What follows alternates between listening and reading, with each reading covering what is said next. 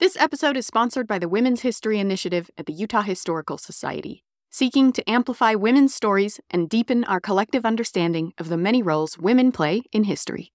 This episode is also made possible by our Patreon supporters Skylar Collins, Deb Potter, Eugene Lewis, Jules, Robin Brown, Mary Jones, Kim Hokinson, Janelise Cannon, Jill Harrigan, Jamie Lang, Maria Carla Sanchez, Heather McKinnon, Valerie Jacobson, Chantel Oliver, Katrina and Kristen, Caitlin McTaggart, and Lindsay Cummings. You can become a Patreon supporter for as little as a dollar a month and help us create new episodes.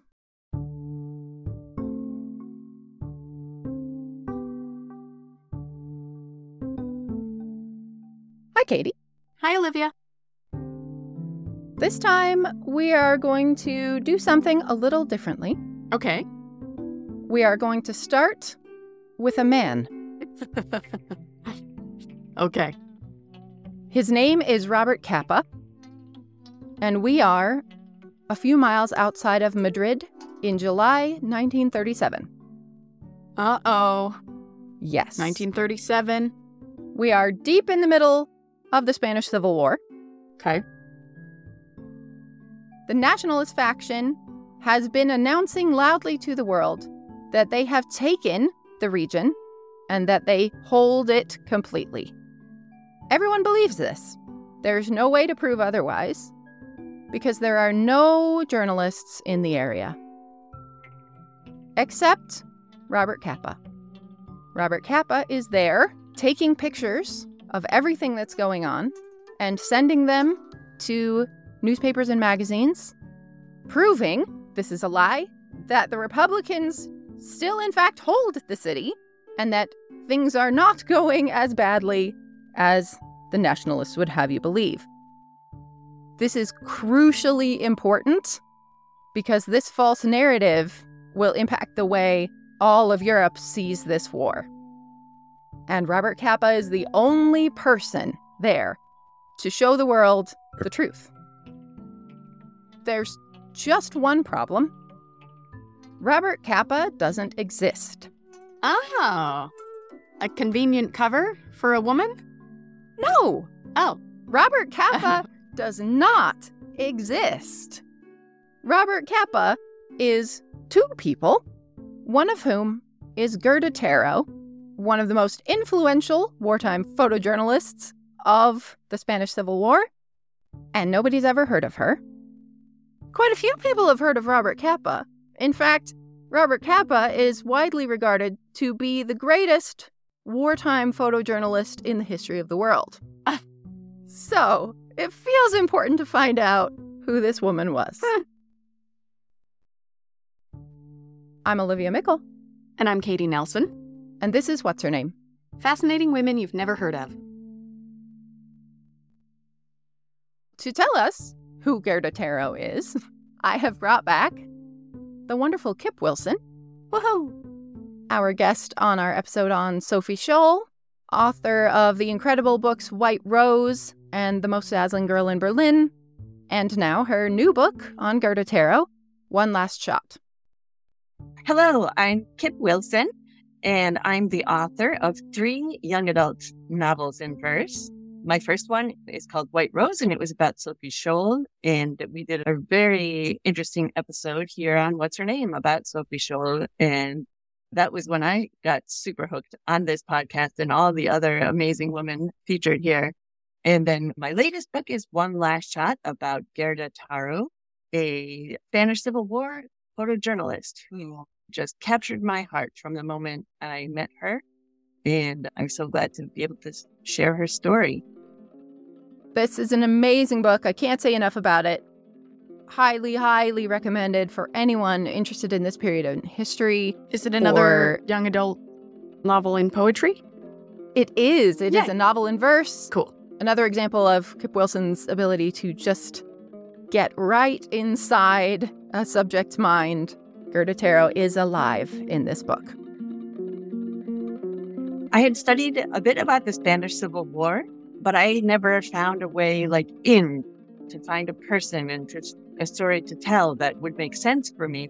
But I saw this Google Doodle on her birthday. So on August 1st, 2018, I saw this Google Doodle of this impish looking girl with a camera. Who is she? I want to be friends with her. Dug right into more and more and more research as one does. I'm married to a Spaniard, and I've been going to Spain every few years for at least 20 years. And I found the history there so compelling and so tragic, but also filled with so much passion and hope that being able to find a personal connection to it was something I was looking for. And I found that through Gerda, who also was not Spanish. I also love Spain, as you know. Mhm. Was just there a few weeks ago. returned.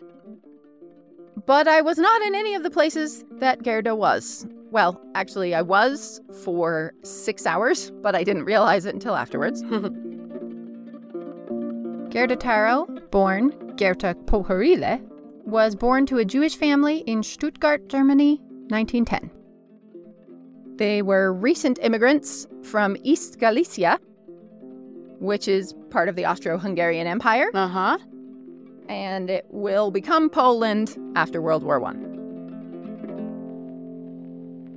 They are a middle class family. She lived with her parents and she had two younger brothers, and her dad was always trying out all these different businesses. Gerda is extremely intelligent, does extremely well in school. She had an aunt and uncle who lived nearby as well, and this aunt was a bit more well off, and she helped to finance education. She had her go to Switzerland to boarding school. She's paid for that. She, it seems, was also like a mentor, educating her how to fit in because they were a Jewish family in Germany. The family is operating in kind of a halfway space. They are Jewish at home, but trying to blend in in the world outside as much as possible for their own safety. Gerda is interested in education, in languages. She's very interested in boys. She had a really great friend, Meta. They went to boarding school together. And when they came back, that's when Gerda started to get boyfriends. And for her, that was a very fun thing. she was engaged at one time. He was a bit, quite a bit older than her. And the, these photos of the two of them, they're just so striking because she is just this cute, impish little girl. I mean, she's old enough to be dating. but the man was actually physically very tall. and so they were juxtaposed in such a way that it just seemed like, you know, I don't think they're going to end up together. Spoilers, they don't. Gerda's family moves to Leipzig, which is about 300 miles away. As Gerda is making new friends, not a student anymore, sort of discovering this whole world out there, the engagement ends pretty quickly, but they stay good friends. Of course, things are getting more complicated in Germany, and Gerda is very interested in politics. she got into all kinds of things there. Started to get very politically active at this point. This is the early 1930s. Things are getting more heated, things are getting more dangerous.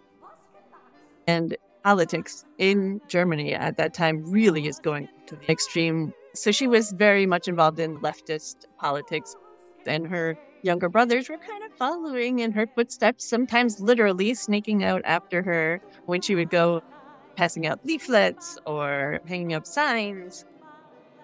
And eventually that landed her in a bit of trouble that she ended up getting arrested by the Gestapo. This was in 1933. Terrifying, obviously, especially when looking back from this point. Her parents must have been absolutely beside themselves. Thankfully, her family is able to get her released after a while through a weird loophole of an otherwise awful policy. After World War I, Germany had decided that anyone born outside the borders of Germany who was Jewish was no longer a German citizen. And also, the children of any Jews who had been born outside of Germany lost their citizenship, mm-hmm. even if they were born in Germany, and became wherever their parents were from. Mm-hmm. So even though she is born in Stuttgart, has lived in Germany her whole life, Gerda is legally Polish. Okay. This was bad. But in this situation, it may have saved her because it was actually Polish diplomats who got Gerda out. Her parents went to the Polish ambassador's office for help. The family talked with a Polish diplomat who then got her out of the prison. And after that, the family was, we got to get you out of here. Gerda needs to leave the country ASAP. Things are getting worse. She's now on the government's radar.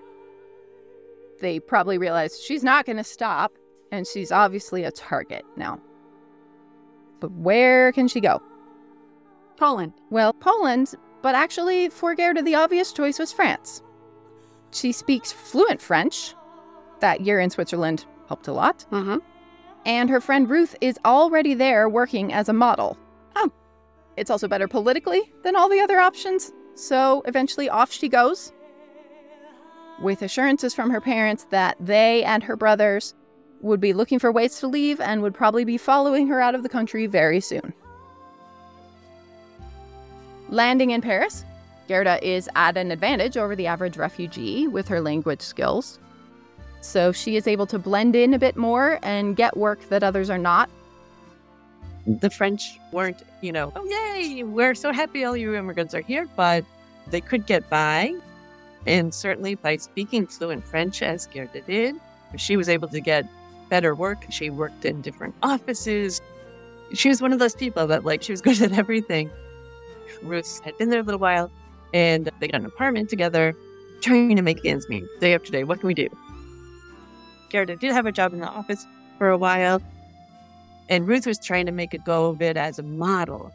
And she had blonde hair and blue eyes and was very in demand. And so one day, this kind of scruffy looking photographer came up to her in a cafe and was like, Hey, come meet me at this park. I want to take photos of you. She's like, "Uh, I don't know. Well, I'll go if I can bring my friend along. And that was one of my favorite scenes to write. The poem is called Unexpected. Ruth's photographer is so intensely studying something through his camera's viewfinder that he doesn't even notice us approach at first. But Ruth nods, points, tells me that's him. Only then does he lower the camera, look our way, break into a smile, and the world seems to pause for a moment as I take in this dark haired, dark eyed, handsome thunderbolt of a man. And when our gazes meet, sparks pass between us, electric. Ruth marches toward him, presents us to each other. Andre Friedman, Gerda Pohorile. And even after Ruth shakes his hand in a proper Germanic hello, Andre and I wordlessly agreed to greet each other with a bisou, bisou on both cheeks. Perfectly Parisian, though we're clearly anything but, and perfectly in tune with each other. This is Andre Friedman, a fellow refugee from Hungary who had fled first to Berlin, then to Paris, and is now working as a photographer. And I just, I do love the two of them together so much, even though it was certainly not like a happy ending, perfect romance. They had their ups and downs for sure, and partially because Gerda was such an independent woman and she would not be put in any place. she had her own agenda, and when Andre fit into it, that was fine. And sometimes he did, and sometimes he didn't. And I found that really interesting to explore because I feel like as women, we're taught, oh, you want this perfect romance thing, but maybe you don't. Maybe you want to have your own adventures, whatever that entails. And maybe that doesn't mean being with one person for the rest of your life. Maybe it means going to different places and doing all kinds of other things. If she had married him and stayed somewhere, I just can't even imagine that if that wasn't her. a lot of immigrants coming into France or other countries, a lot of them became photographers because it was a way to make money, not necessarily knowing the language. You have the image, right? But Gerda does speak French, so she can up Andre's game. she starts writing the captions for his photos so he can sell them to newspapers. Hmm. And in the meantime, she hadn't studied photography. You could just do it and you didn't need any license, any kind of authorization. And so she's, like, I want to learn this. Just the way she is all the way through her life, I think, just like eager to learn everything. and at the time, she was renting a room from these other couple. The man was a photographer with his own darkroom. And of course, he was happy to help her. And she learned all these things. And she picked it right up and she started taking her own photographs. And he's showing her more things, and other friends are showing her. And she's really getting it. And then Andre gives her his Leica camera, his Leica that he had, had been putting in and out of hock whenever he needed to. This is the very early days of the first portable cameras. Mm-hmm. I was I mean, just not- thinking about, yeah, like to be a photographer then, it's not like being a photographer today. No, I So- mean, these are the first cameras that are not on a giant stand with the photographer under a Mm. cape and a 45 second Mm-hmm. shutter capacity. You can carry these cameras around with you, and that means the boundaries of the art of photography are exploding Mm. in these huge displays of creativity and totally innovative new ways of doing this thing. As a team, Gerda and Andre are a great match. He's an excellent photographer. She is ambitious and clever and strategic and knows how to point his talent in ways that will be the most effective. She is a great marketer. Mm. She is a great businesswoman. And she's swiftly becoming a brilliant photographer herself. She makes unusual choices. She's finding unexpected new angles, new ideas about how to do this thing. But it is becoming increasingly clear that their very ethnic names, Oh. and especially Gerda's very obviously a woman name, are decreasing their options. mm-hmm. And they really want to break into the very lucrative American photography market. Mm-hmm. And so they decide to invent a new photographer, an American photojournalist named Robert Capa, and sell his work to the papers. Oh. That's exactly what I would do. There wasn't definitive evidence of, yes, either one of them was the one who first came up with this. But the way I have it in my book is that they came up with it together, but with her saying, hey, let's, and him saying, that's awesome. And it makes sense because he's kind of bumbling through life, looking through a camera viewfinder, right? But she's okay. We need a business, and partially from her upbringing, see, watching her dad try all these things, and see what works, and and herself these last months in Paris, trying to figure out, hey, your photographs aren't selling, but they're very good. I can sell your photographs. Let's pretend you're this guy, Robert Capa. Doesn't that sound like a great name? Who wouldn't want to buy Robert Capa? And I kind of pushed that ball a bit more into Gerda's court because I feel like she would have come up with it. Andre is his agent, Okay. Smart. and they are both taking photos and selling them as Robert Capa. Cool.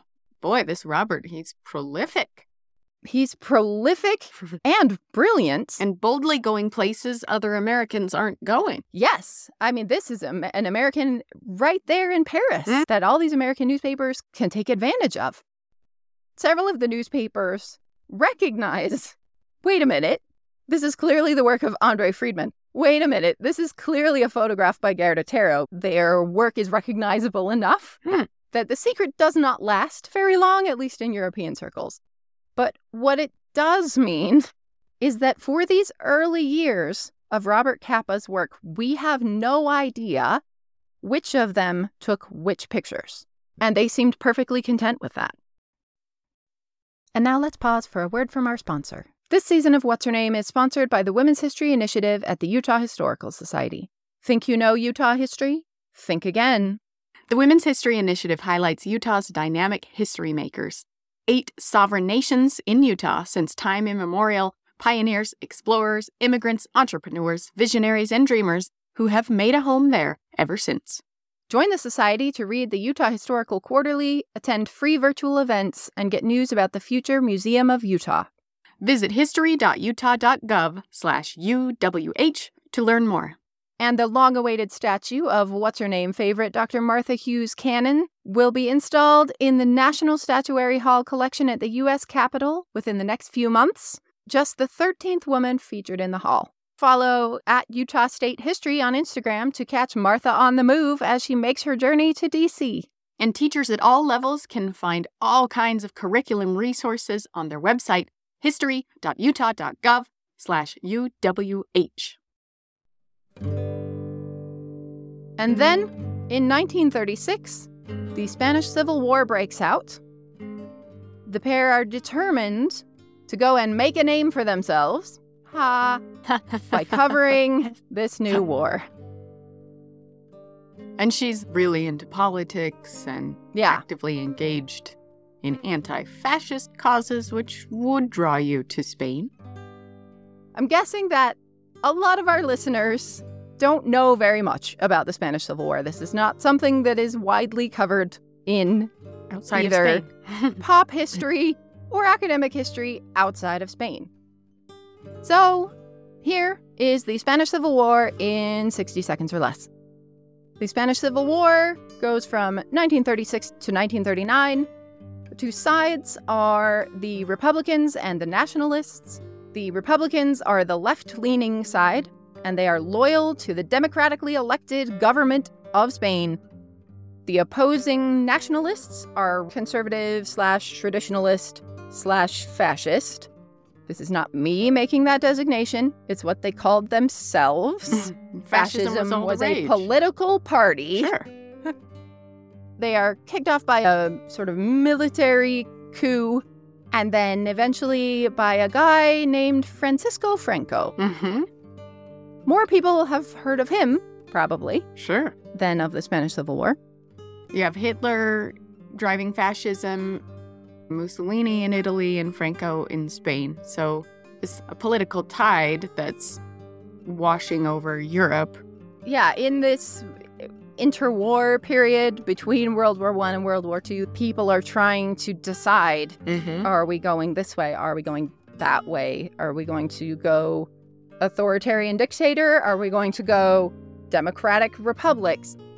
Which means this war is complicated, and it may have been about any combination of class, religion, xenophobia, an ideological battle between dictatorship and democracy, between fascism and communism. Mm-hmm. It may have been about all kinds of things. Mm-hmm. Like most wars, at the core, it is about power and who Mhm. should hold it. Like every war.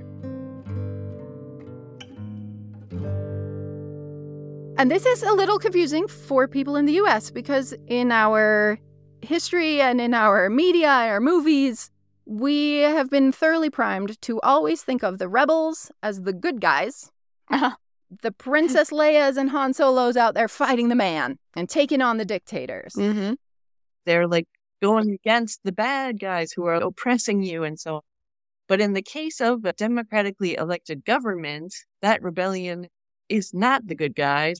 The rebels, in this case, are the ones trying to install a dictatorship because they don't like all of these other people having a say. Of And- course, a democratically run government also has hidden sources of power and money and authority. And Yes, and and as Kip Wilson puts it, in this war, it's hard to find like the good guys, right?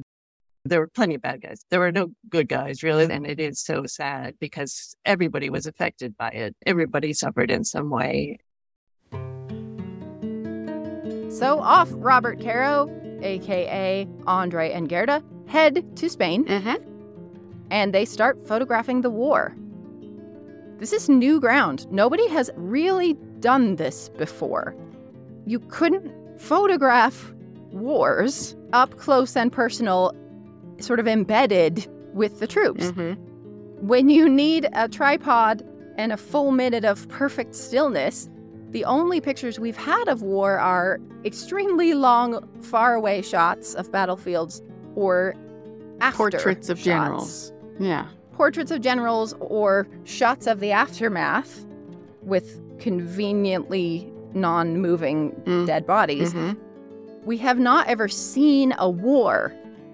And these two are running around the battlefield, taking full advantage of the mobility that these cameras offer them. Yeah. Obviously, back then, it's not like now where we have our phones snapping all the time. That's why her work was so important. That she had this camera, she had however many rolls of film, not that many. They had to get what they could get, and you'd be lucky if you get a, a few good shots out of a roll. I took black and white photography in high school. I remember my photography teacher telling me if you get one good photo on a roll, call that a good day, you know? And I take the same into my writing too. Like one poem a day, that's a good day, you know? So interesting to think about it from this modern perspective because now everybody's got a camera in their pocket. Nothing goes undocumented. But Yeah. back in a world when most things were undocumented, Yeah, nothing was documented. Yeah. if you have a camera, you're the one who chooses what people are going to see. Now, some of these photos we can tell who took what because for a while they were using different cameras that produced different size of pictures. Heh. but some of the time they are using the same camera and most of their negatives are just labeled Capa and Taro. Now, wait a minute. Capa? Yeah. Why not Friedman? Right. As soon as the secret is out, people realize that Robert Capa is these two. Andre Friedman decides he's going to take the name Robert Capa. And along with it, let's change my name too. And Gerda Taro sounds pretty good. So these papers are getting negatives from Capa and Taro and just publishing under whichever name they decide this is. Usually Capa, surprise, but sometimes Gerda Taro. And she starts getting recognized as herself. Newspapers are now starting to contract with her alone. But the fact is that a lot of these incredibly iconic images that they are producing that are credited to Robert were probably Gerda Taro. Gerda and Robert weren't always together during those years. That she was in Valencia and he was up at Guernica. Another time he was in Madrid for a while where she was still back in Paris. So there was a lot of back and forthing and sometimes together and happy to see each other, but sometimes just on her own thing. And in these places, Gerda is often the only photojournalist there. Her photos are unusual. They are unusual even in a time when everyone is still trying to figure out what's going on with this whole mobile photography thing. Her decisions are different than the men around her. She is taking photographs of the civilians, of what's happening on the sidelines of the battle, not just the battlefield. Some of her most famous and really affecting photos are photos of a large group of families waiting outside the morgue to find out if their loved ones are dead. Hmm. Looking at those photographs and then contemplating the kinds of things they would have both seen was just I think some of the ones in particular in Valencia, Gerda was there when there was a bombing. It was in this hospital, so it was the hospital upstairs and the morgue downstairs. And she went in and took photographs. It's a incredibly it's such an intimate image and a really humanizing shocking image. It made a huge impact in the press in the way that people were seeing this war for Mm. the first time. They're seeing the real impact of war, not just on the battlefield, but on the people that live near the war. The morgue is now, and that building now is the public library. And I went in there last summer, and it's just so eerie. This is where like all the wounded were, and also the families waiting outside the gate. And you can just imagine all these people waiting for word. And I don't want to make it sound like she's only doing The softer the side of things. human interest Mhm. stories. She is getting amazing war images, amazing battle images, as good as any of the men. We'll we'll put as many of these photos as we can on our website and then link to some of the ones we can't. Again, the copyright issue becomes tricky when nobody knows who owns the copyright and when does it expire. But I will link to everything I can because they're incredible. Together, she and Robert take some of the most famous photos of the war, including the first image ever of a soldier in the act of dying. Nobody had seen this before. It was unsettling and hard to believe Mhm. that someone could capture that. This famous photograph, his most famous photograph ever. It's called The Falling Soldier, I believe. The soldier actually getting shot and falling to his death. Was it staged? Is one question. Did Capa actually take that photograph or did Gerda? Anything is possible. So, because I wrote a fictional story, I fictionalized what might have happened. And that's one of 20 possible things that could have happened is that Gerda was there with him. Because this is one of the stories he did tell. I mean, he told various stories about the event and he had his camera up and was click, click, clicking.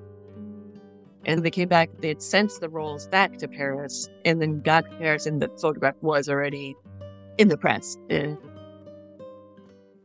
it is a fantastic photograph.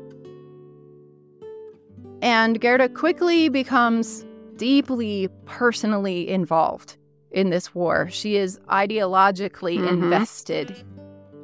you know, people say, what's a word that describes your philosophy, right? And my word is the same one I think Gerda would choose, which is anti fascist. This is not academic for her. She has seen fascism up close in her own life. She has been in a fascist prison. She is watching this impact on her family in Germany, and she knows what's at stake here.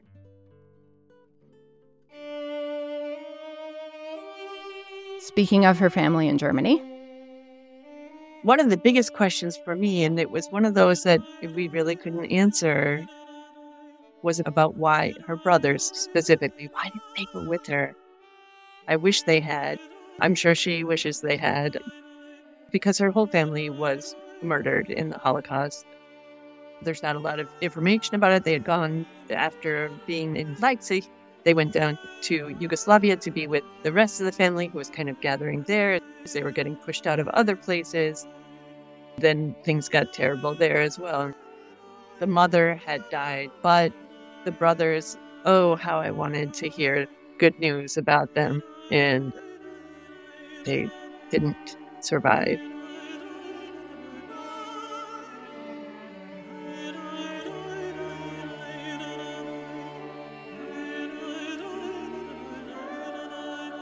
she is really clearly committed to fighting fascism with her whole energy. There's no pretense of being an unbiased observer here. She is one of the gang here, embedded with the Republican cause and deeply beloved by it.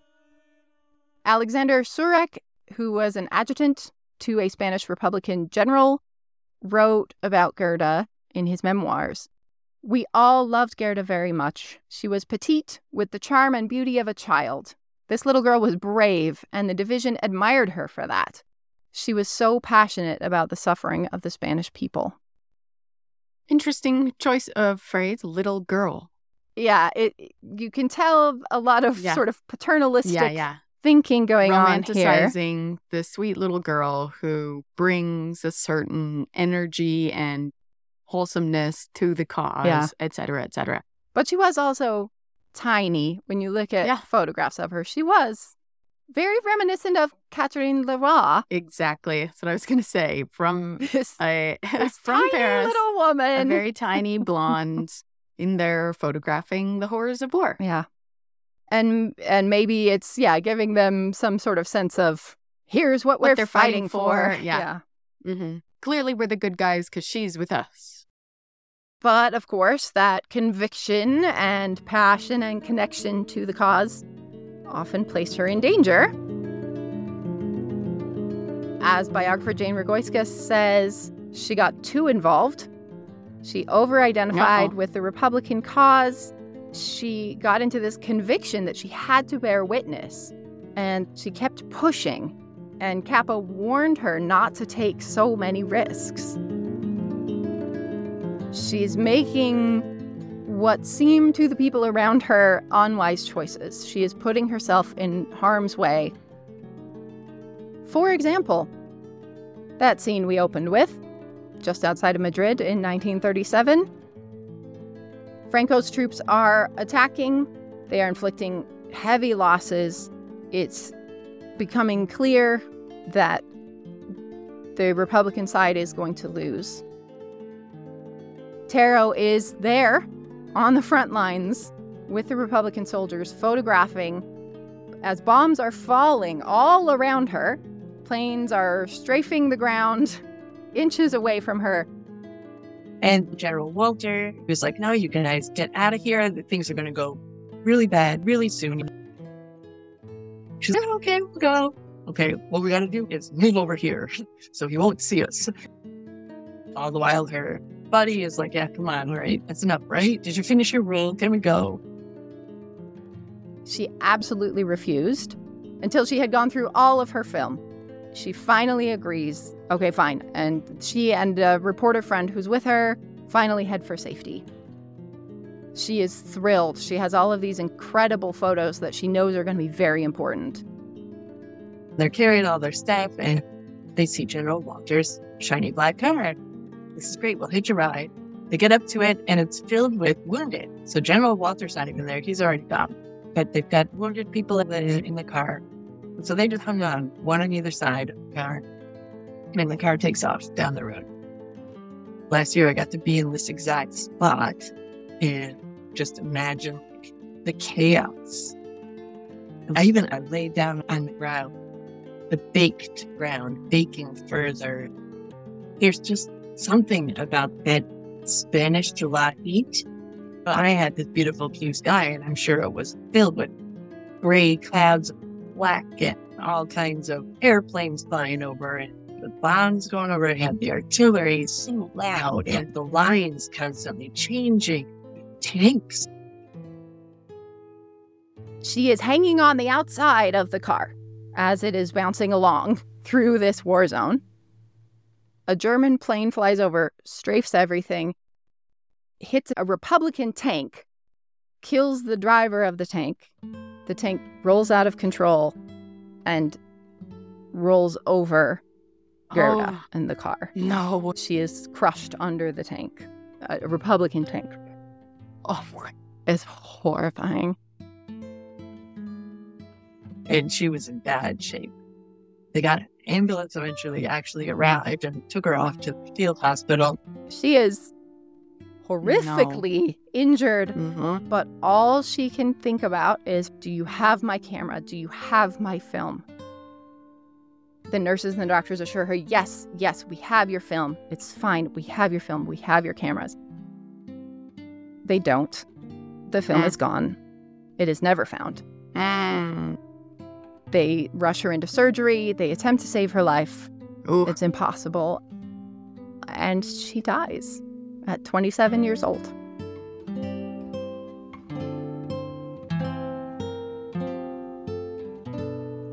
Just a few years ago, a photograph was discovered that is probably of her in the hospital dying. The family of the doctor who treated her, who did surgery and tried to save her life, has this photo that he had always told them was of Gerda Taro. They recently published it, and based on historians, you know, researching the provenance of this picture, it it is probably her. Her body is taken back to Paris. She is given a hero's funeral. Thousands of people in the streets to honor her. Capa is devastated. Mm-hmm. He goes to Indochina and is photographing the war there. He eventually will have to flee anti Semitism again, moves from Paris to New York in 1939, Fast forward to 1995. Three boxes of photographic negatives are discovered in Mexico City.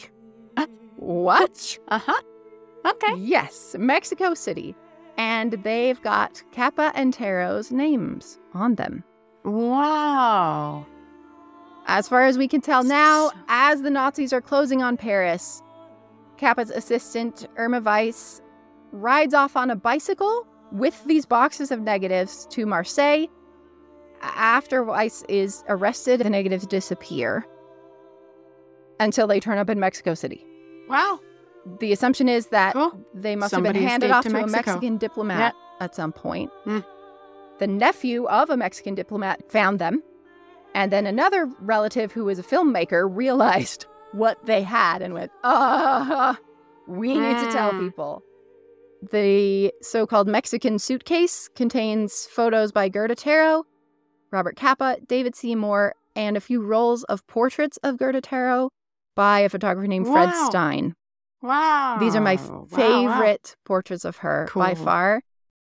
One thing that did help me with Gerda was these photographs of her, not just the photographs that she took, which are also very telling, but also the photos of her. You can just see that personality. You can just see in these photos she is such a goofball.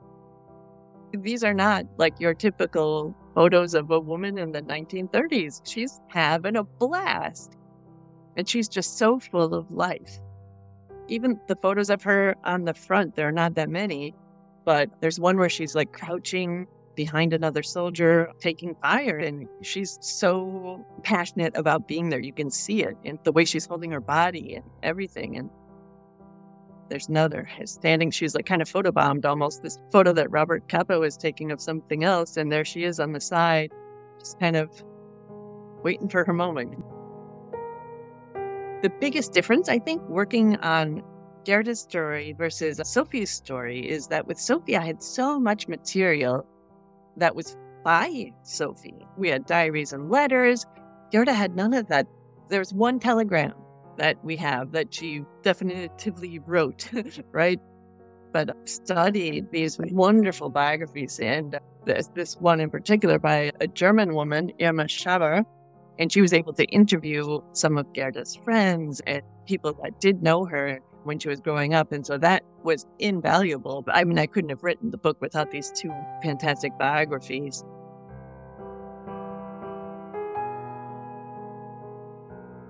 If Robert Capa is the greatest wartime photographer in history, and Mhm. these photographs Robert Capa took of the Spanish Civil War are some of the most important innovative war photos ever taken, and nobody can tell which of these photographs were taken by Andre Friedman or Gerda Taro, mm-hmm. then Gerda Taro. She's half of the greatest. yes, half, Half of of the greatest photojournalist of all time. what she did mattered. But now, everyone from biographers to the photography community to brilliant authors like Kip Wilson are bringing her story back, reinstalling her in full Technicolor. And I am so grateful that I've gotten to meet her. Yeah. snapshot. I hold everyone I love in my heart. My parents, Oscar, Carl, Meta, Peter, Ruth, Georg, Maria, Ted, Robert. Floating, floating, eyes closed, but photographs flash through the viewfinder in my mind. Aperture closing now. Signs that even once I'm gone, a part of me might remain.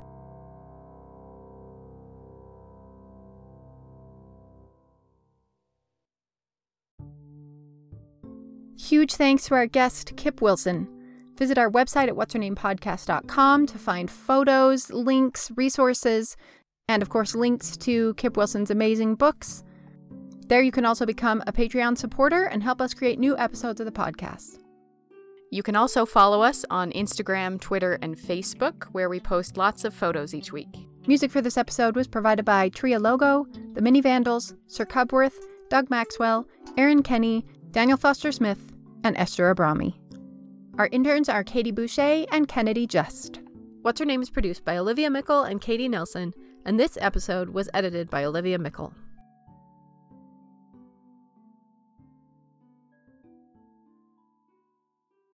When you need mealtime inspiration, it's worth shopping Kroger, where you'll find over 30,000 mouth-watering choices that excite your inner foodie. And no matter what tasty choice you make, you'll enjoy our everyday low prices, plus extra ways to save, like digital coupons worth over $600 each week. You can also save up to $1 off per gallon at the pump with fuel points. More savings and more inspiring flavors make shopping Kroger worth it every time. Kroger, fresh for everyone. Fuel restrictions apply.